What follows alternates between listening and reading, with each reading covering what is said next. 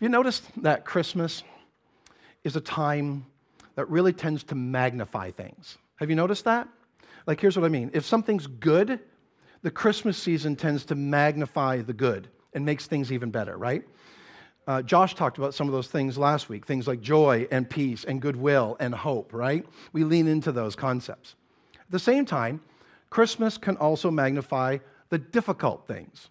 What might be a little painful during the year seems to be incredibly painful during Christmas time. And since the things that Josh talked about last week were so positive, I thought I'd just balance that out today. And we're going to look at some of the negative things that get magnified because they do. Let's just talk about it. These things that get magnified in what I'm just going to call the spotlight of Christmas. Those things that lurk in the shadows of the spotlight of Christmas during this Christmas season. And since we're only a couple weeks away from Christmas, and many of us are preparing for time with family and extended family. That's the best. And exes and step parents and uh, co parents and parties with co-workers and parties with neighbors because we and it's all great all those settings where we're kind of expected to spend some time with lots of other people um, that maybe some of them we would generally prefer not to spend time with in this kind of social setting so here's what i want to talk about this morning and I hope to offer some suggestions to help us survive and even thrive with people, including the difficult people, to thrive relationally um, and emotionally and mentally and spiritually over this Christmas season and then beyond. I'm going to talk about three things. Um, it's like they're, it's a little bit like they're ghosts of Christmas past. Um, they, they tend to come around and haunt our Christmas experience. And while these realities are present all year long, there's something about the holidays that just accentuate and emphasize and bring these things into focus. And I mean, we can't seem to escape their power over us, especially in the spotlight of Christmas. So I'm going to let you know where we're going for the next few minutes, and then I hope this is helpful for all of us. I want to talk about the shadow of offense the shadow of offense. I want to talk to you specifically about overcoming offenses. Then we're going to talk about healing from shame. We've tackled this subject uh, a couple of times in the last year or so, the subject of shame. It's a subject that traditionally um, it hasn't been talked about much in the church, uh, but it's a subject that we've been intentional about changing uh, the, the, the, way that we, we talk about it here, but breaking the power of shame in our lives by bringing it out of the shadows and into the light. Um, many of us internalize shame uh, from something that we did, and we think that because I did that, I am bad, that kind of thing. We're going to look at what God's Word has to say about that and how it speaks directly to our hearts to heal us uh, from shame. And then in a few minutes after that, we will talk about the power of words and uh, overcoming labels because let's just be honest, all of us um, throughout life, we pick up different labels. Someone calls us something, we think something about ourselves these labels tend to limit us, and with God's help, we can overcome the, those labels. So, but first of all, we're going to talk about the shadow of offense. How many of you know someone who is easily offended? You can put your hand up. You don't have to say, don't look at them. Uh, but you know someone who is easily, I'm just, want to see, do that again, would you, please? Because they can see the room. Okay, most of us. And if they knew, if that person you have in mind, if they knew that you were raising your hand, they'd be so offended right now, right? That kind of deal, right? How many of you would say, quite honestly, you might be offended more often than you should be? You don't have to raise your oh, you're raising your hand. That's cool. Uh, then um, I'll just be sensitive to that. Maybe it's easier for to offend you than you wish it was. Can you identify with that? Right? Yeah, like you wish you weren't so sensitive and take offense so quickly. Um, that's difficult to admit. For example, maybe for you, you're talking to somebody and the whole time that you're trying to have a conversation with them, they're just looking and scrolling and looking and scrolling and looking and scrolling and looking and scrolling, right? And you're like, would you put that thing down? You know, like, look at me, I'm right here, like, look at me. And some of you, you might, you get so, wait, stop. Like, right now, you're on your phone, really? Right now? Like, I'm so offended. But I'm just kidding. But speaking of the phone, it's uh, really easy now with technology to find new and creative ways to, to be offended right? Um, you, would think that after nearly 20 years of experience with social media that we would have figured out how this works. And maybe we wouldn't be so sensitive uh, to the Facebook comments, to the Instagram comments. We're still surprised when someone drops their opinion on us that way, and we're still getting offended by it. And, and this isn't new. Like, how are we not learning how this works?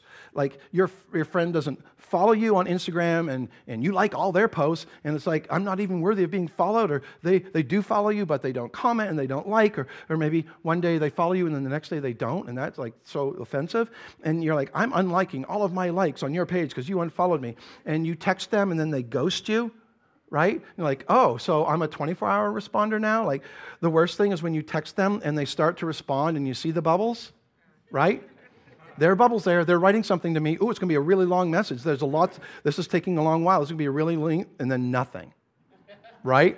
It's like I saw the bubbles. You started to reply, and then you just stopped. Why did you dump me in the middle of the text? Like I thought we were tight. I thought we were friends. I could get really offended by this, so I'm going to. No, I am offended, and I thought we were friends. Right? So it's a little bit ridiculous, but you can identify.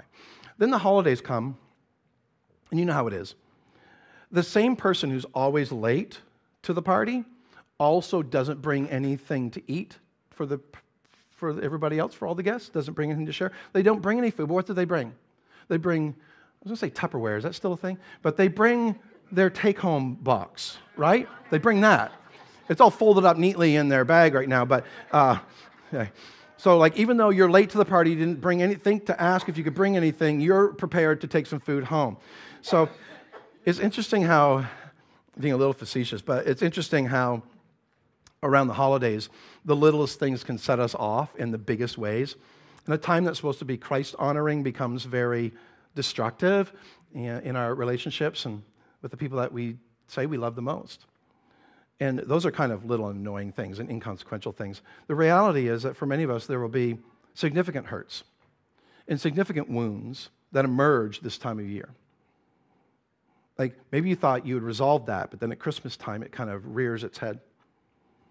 Maybe some of you have been betrayed in a significant way. Like someone lied to you, someone lied about you, someone let you down, or they represented one thing and then lived in a totally different way. Some of you have been abused. Some of you have been betrayed by people that you're supposed to be able to trust. Some of you are going through family situations that are very dysfunctional and they're, they're hurtful, and maybe it's been this way for years. The challenge is so often when we're offended, we let the offenses seep into our heart and overcome our attitudes. And, uh, and eventually, the norm for us, I mean, our default, we can just count on it, happens every year. We have entire, like Christmas gatherings that are completely destroyed.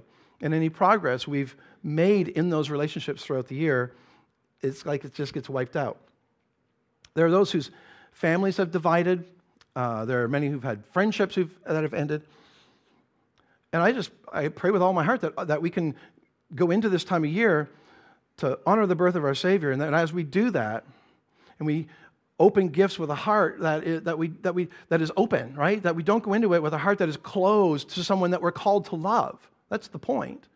And I hope that we don't celebrate the love of Christ while withholding love from someone who's we should be loving.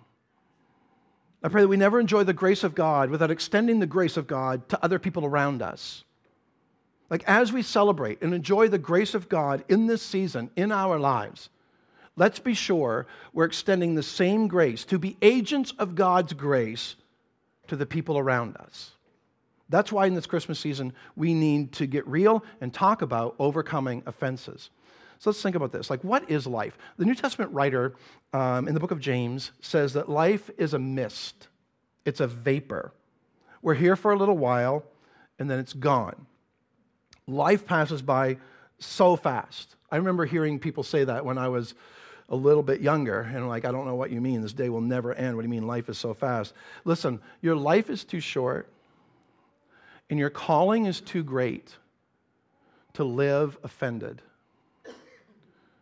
Your life is too short and your calling is too great to live offended. You probably like need to tell yourself that. That my life is too short and my calling is too great to live offended. So like guess what? Here's news. Life is short. You're like, I, I get that. And here's something else. Your calling is, is great. And it, it, it is. Like my calling is great, so is yours, every single one of us. And you're like, oh, it'd be, that's nice. It'd be nice to know what my calling is. Would you let me in on that? Absolutely. We are called by God to live our lives in such a way that our influence and our presence in the lives of other people leads them into a growing relationship with Jesus. That's your calling. We are called to be the light of the world. We are called to be the salt of the earth. We are called to reflect the love of Jesus when we come into contact with anyone. We're called to be the hands and feet of Jesus in serving the people around us. We're called to show his love on this earth. I love this uh, verse in Proverbs, um, this particular phrase, especially in Proverbs 19, uh, verse 11. This is what scripture says it says, A person's wisdom yields patience. It is to one's glory to what? Overlook an offense. We should probably, let's read that, that last, that second sentence there together. It is to one's glory to overlook an offense. What's that mean, to overlook an offense? We need to recognize that overlooking an offense is not the same as pretending it didn't happen. It's not saying that this never happened. It's not it's not forgetting about it. Like that's humanly impossible. Have you ever tried to forget an offense or like, oh, forgive and forget, and then you like are forcing yourself to forget and you're finding that doesn't work? Correct? It doesn't work. The more that you try to forget something, it, that's right. It's just how the human brain works. It's overlooking the fact that it, and accepting the fact that it already happened, but it's in the past. It's a conscious decision not to hold on to it anymore, to let it go. In other words, it's a form of forgiveness. It's almost like an in the moment decision to forgive. Uh, for years, I've used Philip Yancey's definition of forgiveness. It's, he says forgiveness is choosing to live with the consequences of someone else's sin. Choosing to live with the consequences of someone else's sin, it's a choice. It's a real time decision that I'm going to rise above this and I'm going to choose in the moment not to let this get into my heart. In fact, the word overlook, that's in the English language, actually comes from two Hebrew words that literally mean to pass over. So it is to one's glory to pass over an offense, to get above it in your heart, and to rise above it spiritually. So, what I want to do is just unpack a couple of statements that maybe we ought to bring into our thought processes and into our steps from in, towards healing from offense. First statement is this that with God's help, I'm getting over being easily offended. With God's help, and getting over being easily offended. Ephesians 4, verse 2, the Apostle Paul is writing, and he says, Be completely humble and gentle. Be patient, bearing with one another in love. And then the New Living Translation says this making allowance for each other's faults. Whew. Making allowance for each other's faults. How many of you know somebody who's perfect? All right. I don't. We don't. But with the people that we love, we make allowances for their faults because of our love for them, right? That's how it works. What's interesting is how often we tend to judge others by their actions. We pretty much always judge others by their actions. But what we often do with ourselves, here's what we do, is we judge ourselves by our intentions. Have you noticed that? We need to recognize that when someone has a bad day, when someone has a bad response, when someone maybe wasn't given the tools and the resources to deal with life in a healthy way, when someone might be uncaring, unkind, unfriendly, short with you, inattentive, lacking empathy, their bad response, listen, is not all about you. Their bad day is not all about you. Their bad driving is not all about you. It's not an attempt to ruin your day. Their snarky comment is not always about you. The fact they walk by quickly with hardly just barely saying hi, it's not always about you. Like whenever someone's short with me, what I'm learning to do, haven't quite landed on this one, but I'm learning to do is to ask myself, I wonder what they're going through. I wonder why they're hurting today. When someone's a little bit rude, instead of judging them, what I want to do is have compassion for them. Like, I wonder if there's a way I can serve them. I wonder if there's a way I can add value to them. I wonder if there's a way I could minister to them. I wonder if they need prayer. I wonder if they need a bigger tip than they're expecting. That kind of thing, right? And I wonder if there's a way I can bless them unexpectedly. instead of immediately taking an offense, what I want to do is have the attitude of Christ. I want to have compassion on someone because I don't want to be easily offended with God's help. So, with God's help, I'm getting over being easily offended. And the second statement is, with God's help, I'm getting over the big offenses. I want to be gentle here because I know there are those of you that have very significant wounds in your life. Some of them are recent.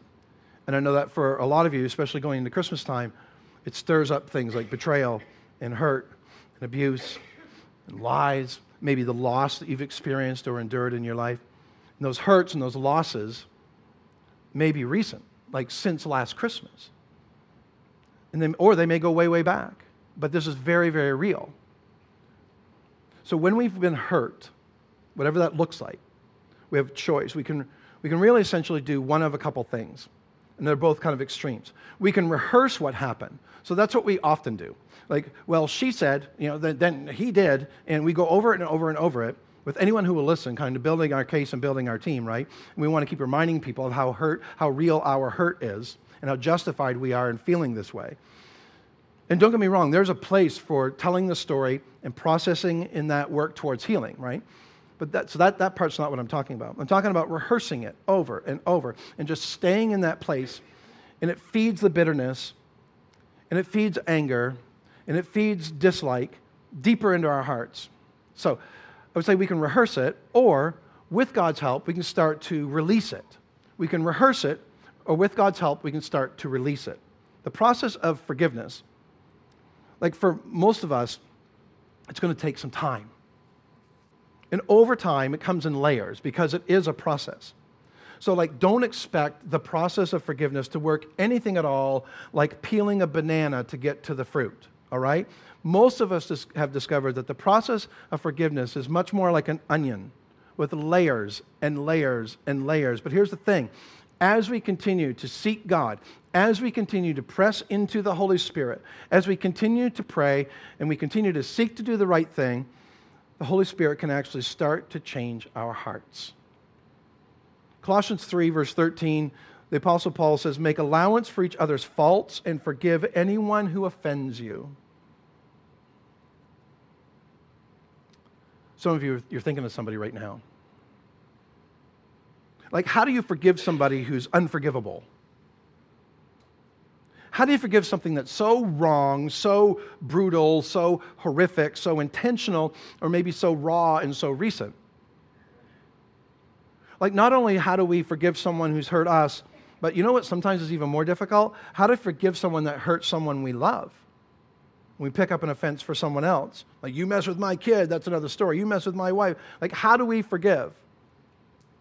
We forgive, listen, Paul says, as we've been forgiven. So, how do we do that? Paul says, remember, the, remember the Lord forgave you, so you must forgive others. So we forgive because we've been forgiven, and we forgive as we've been forgiven. I don't know about you, I can't speak for anybody here, but I've been forgiven of a lot. If you look at the accumulation of my years and all the times that I've let people down, or maybe been less than honest, I've hurt people throughout the years. I've blatantly sinned against God. I've been forgiven of a lot. So, how do I forgive somebody that seems unforgivable? I forgive in the same way that I've been forgiven. Freely I've been forgiven, freely I forgive others. And, and it is a process. So I think we pray, God, help me forgive. God, help change my heart. God, give me grace as you've uh, give me the grace as you've given me grace to give to other people, right? God, I pray for this person. I pray for this person who has wronged me. I pray a blessing on this person, even though I really don't want to. Like, bless them, I just don't want to see it. That's fine, that's a start, right? How do we forgive something that seems unforgivable? In the same way that Jesus has forgiven us. So, do we, here's a question Do we withhold forgiveness until someone is worthy of our forgiveness? Do we withhold forgiveness until they've changed their ways? Do we withhold forgiveness until they've apologized? No.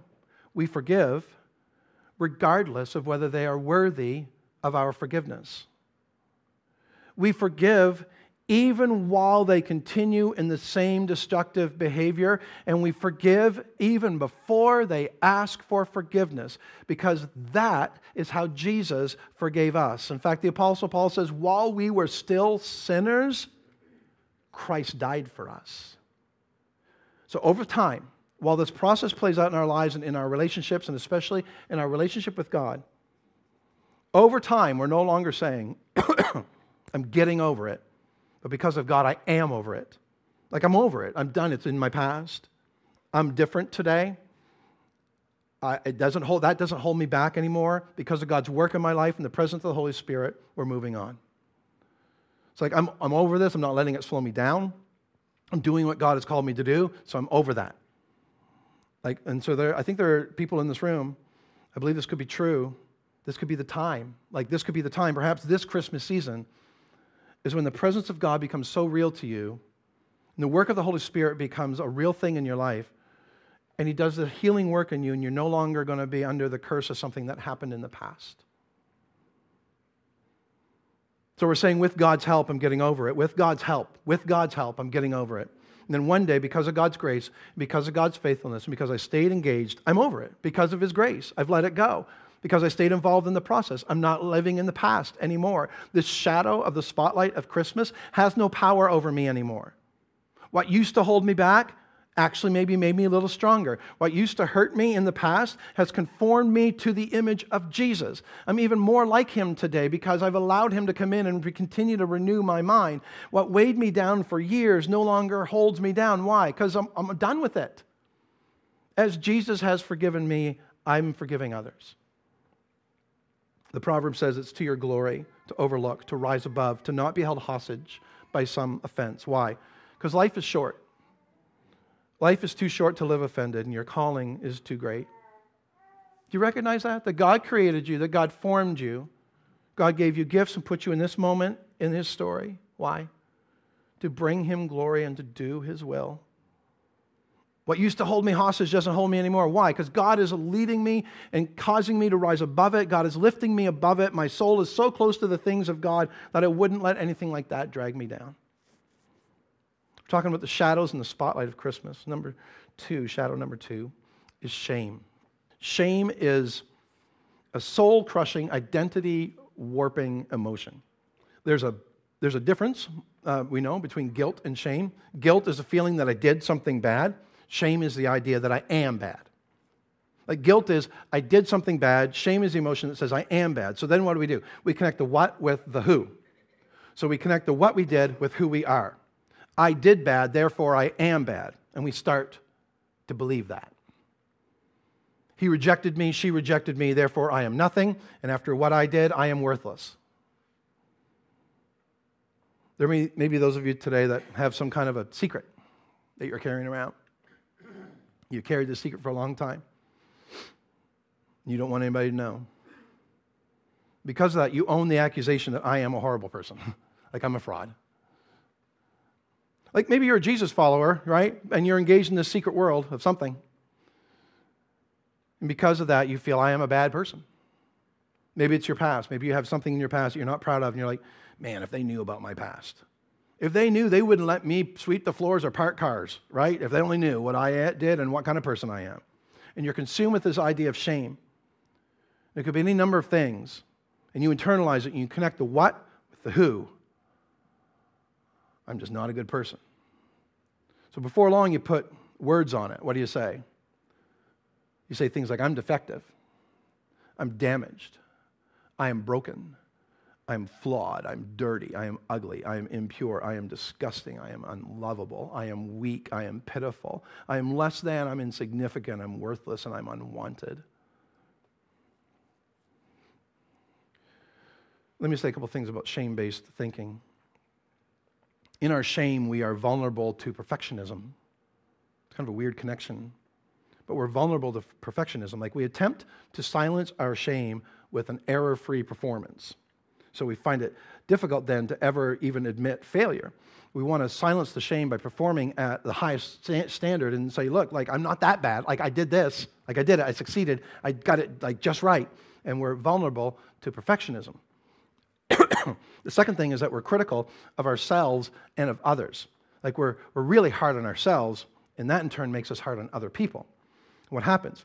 Well, we see our own faults mirrored in other people, and when we see our faults in other people, we become judgmental of them, and then they perceive us as arrogant or self righteous. The third thing is we use self defeating thoughts as a form of protection and escape. Like we focus on, we focus on the worst possible outcome, saying like this, this bad thing is going to happen and they're never going to like me and I'm never going to amount to anything and we'll never have a close relationship. And, and, and through our own self-defeating thoughts, we end up sabotaging opportunities and responsibilities. That's why Christmas can get so crazy. Because what happens? I don't know, you're around the table or you're, your mom lashes out at you for no reason at all. Like, where did that come from? Your dad goes off and gets drunk and disengages from everyone. You're like, there he goes again. You don't recognize that his unhealthy and unproductive way of coping has a, is, is about dealing with a very real and internal shame in his own life. Your in laws, they are always picking at you about how you raise your kids. Like, why would they do this? And the reality is, perhaps they feel inadequate. Today, it's my prayer that God would do a healing work and, and set so many people free of the dark and devastating emotion of shame. My prayer for us, for our church, comes out of Isaiah 54. And this was God speaking to Israel. But I believe that God wants to speak this into many of your, your lives this morning where God says, Fear not. You'll no longer live in shame. Don't be afraid. There's no more, there is no more disgrace for you. You'll no longer remember the shame of your youth. I want to read that again. I want you to just kind of internalize that and feel the power of what God is saying. Fear not. You'll no longer live in shame. Don't be afraid. There's no more disgrace for you. You'll no longer remember the shame of your youth. Like, why is it that if you're a Jesus follower, that we can be completely free from shame, from the shame of our past or whatever? I think it's found in 1 John 1, verse 9, this amazing promise that if we confess our sins, he is faithful and just and will forgive us our sins and purify us from all unrighteousness. So here's some good news. If you're in Christ, you're a new creation. The old is gone, 2 Corinthians 5. God separates your sins from you as far as the east is from the west. That's in Psalm 103. He doesn't hold them against you anymore. You are free. Romans 8 says, There is now no condemnation for those who are in Christ Jesus. Our good God forgives you and uses your sins against you no more. And if anyone calls on him, he's faithful to forgive us our sin, to cleanse us from all unrighteousness. And if our God is that good and his forgiveness is that real, then why do we continue to live in shame? Like maybe you've been a follower of Jesus for a long time and you know this truth up here, but why have you not felt it and embraced it in your heart? The truth is, it's really, really difficult to overcome shame because it over time becomes a part of our identity. And I would say the only way to, to heal from shame is to move the focus from what I am not to who Christ is. Like, whenever you're focused on yourself, you're going to come up short again and again and again. Because you're not designed to do life on your own. It's true, we need help. You are inadequate, and so am I. And if we continue to focus on ourselves, we're always going to come up short. And that's why we have to move the focus off of this is where I fall short and move the focus on who Christ is. He's the solution to our shame. I want to put a little sentence on the screen with a couple of blanks. And this is where we just got to be honest. This is where we get to get over our shame based identity. to have the courage to be transparent, to open up to your life, to let the guard down, to let somebody in, to be honest with God and say, I need your help. I need healing in this place in my life. You might want to write this down or take a picture of the screen. I am not.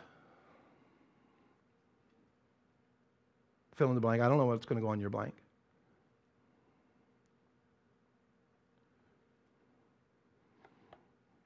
Fill that in with the most common lie that you lean into, the enemy throws at you. Then fill it in with the truth. Because of Christ, I am.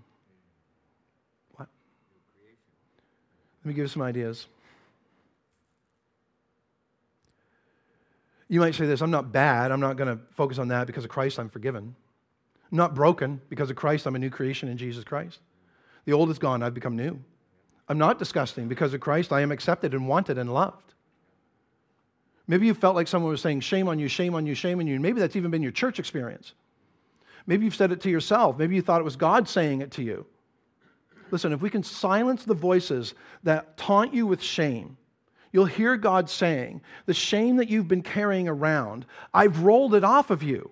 Shame was on you, but now because of the work of Jesus and the presence of the Holy Spirit in your life, shame is off of you. Like, feel that. Live like that. Shame was on you. Now it's gone. Shame was on you, but God, by His power and by His grace and by His goodness, has removed our shame.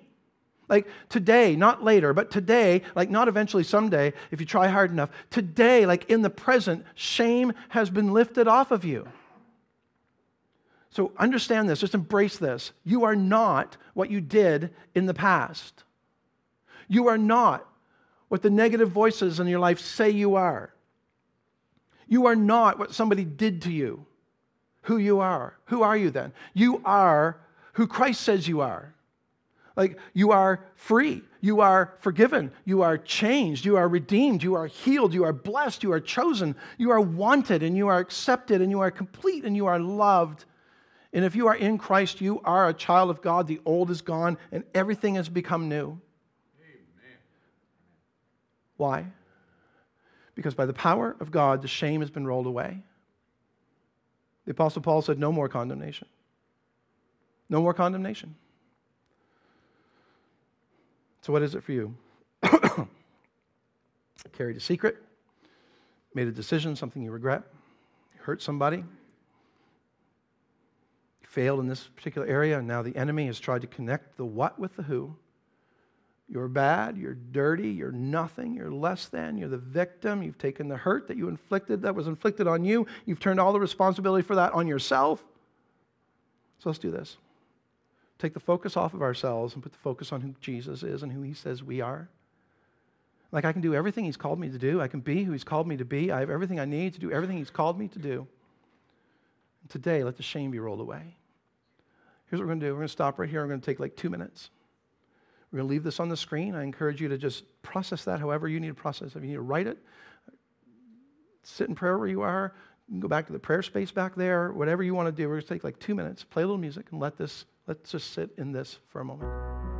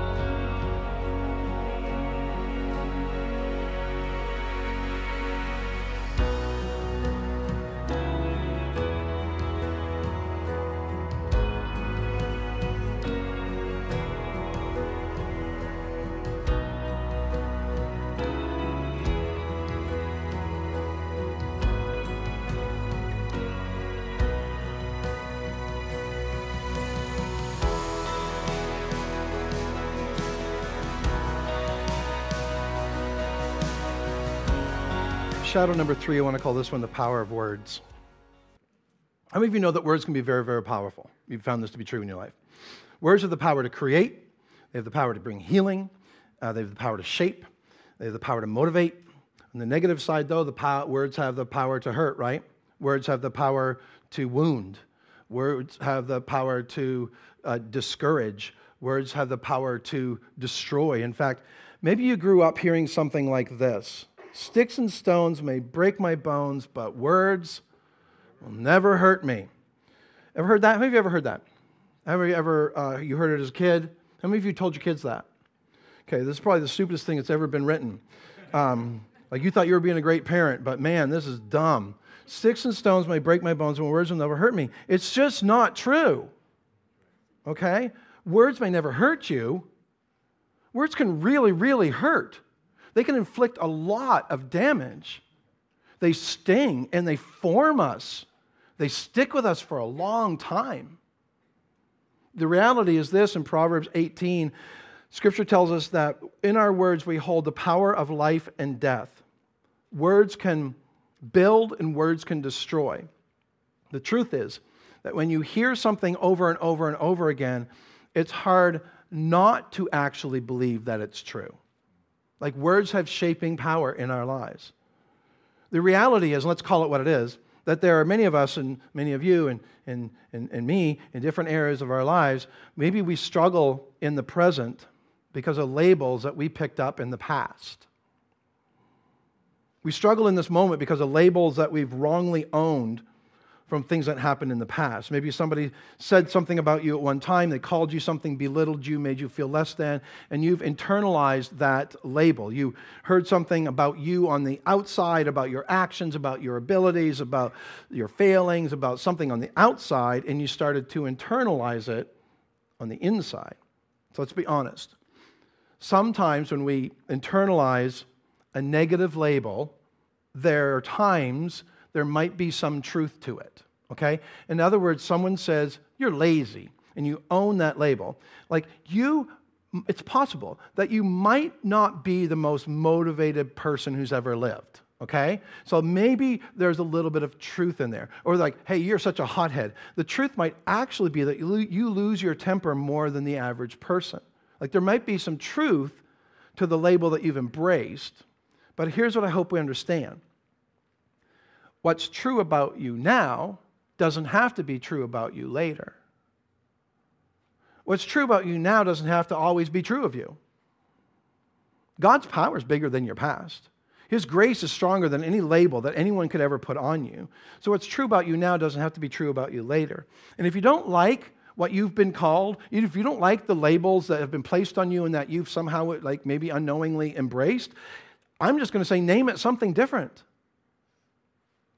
Like someone has called you insecure. It's something that you've, I don't know, just identified with for a long time. No, no, no, no, no. I'm confident in Christ. I have everything in Christ that I need to be and do everything He's called me to be and do. Call it something else well, you're just lazy. No, no, actually, I'm not. I'm being transformed by the Holy Spirit. I'm being transformed by the renewing of my mind. I'm being motivated to, to, to like fulfill my divine calling in my life. I wake up with a divine purpose to use my gifts to make a difference in the world. Well, I'm just miserable, you know, I'm just always. No, the joy of the Lord is my strength. Call it something else. Your words have the power of life, you, and, and you grow into believing them over time. You confess what God says is true about you, and you don't embrace the lie. You know, like, well, you're not dependable, you're a cheater, you're a loser, you're a failure. No, you are forgiven, you are transformed, you are made new, you are healed by the grace of Jesus, you are loved, you're an overcomer. Name it something different. You may have been saying, like maybe even right now, well, I'm just going through a tough season. This is really bad season. This is tough. This is a bad season in my life. Well, well, maybe in this season, I'm being conformed to the image of Jesus. I'm being shaped as I'm learning to persevere and to have faith and to trust in Christ. Maybe when it looks like I'm being hurt, this is an opportunity for me to allow the Holy Spirit to transform me in the inside. Like my spiritual roots are growing deeper. It may look like winter, but spring is coming. Like I believe it, I can feel it. God is doing a divine work in me. You might say, Well, I just feel so alone right now. This is the thing about Christmas and all these people everywhere I look, people with family and friends and parties, and I'm just so alone. I'm totally dreading this season. I, like I feel so alone. Name it something different. Like I'm actually drawing closer to Jesus in this season. He is my strength. He is my identity. He is my comfort. I draw near to him. He draws near to me. Name, name it something different. Like, we don't get to choose what happens to us, right? But we do get to choose what we call it. Perspective matters. And here's the thing the reality is, you have an enemy who hates you. His mission is to steal, kill, and destroy, is what Jesus said. To steal, kill, and destroy everything that matters to the heart of God. Let me tell you what really matters to the heart of God. You matter to the heart of God. Our enemy is a liar and the father of lies. What he wants to do is tell you over and over again that what you're not, that you're not good enough, that you're pathetic, that you're never going to amount to anything that matters. You can't make a difference after what you did if they really knew, and on and on the lies that he sends our way. Those are the shadows and the spotlight of Christmas, but we serve the Savior of Christmas, who came into this world, born of a virgin, who loved us where we were, died so we could be forgiven, rose again from the dead so that anyone who calls on him is a new creation in Christ. The old is gone, the new has come, the labels are broken, the power no longer holds you. The old is gone, the new has come. So let's take some time during these next few weeks to just stop and reflect. I just want to ask you this will take a little bit of courage, but just to admit that if you're connecting, you know, some outward label with an inward identity, and today I just encourage you to take that before Jesus and say, Jesus, help me call this something else. Help me see it for what it really is. I don't want to be what someone else says. I don't want to be what I, the, the lies that I've believed about myself. I don't want to be the result of the brokenness of my past. I want to be who you say I am. And I invite you to continue to transform me by your grace. I want to be in that process. This is not where we want to be.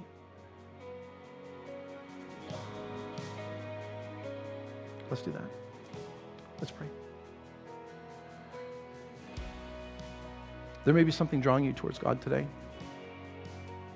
Let me tell you exactly what that is it's His goodness, it's His grace, it's His Spirit.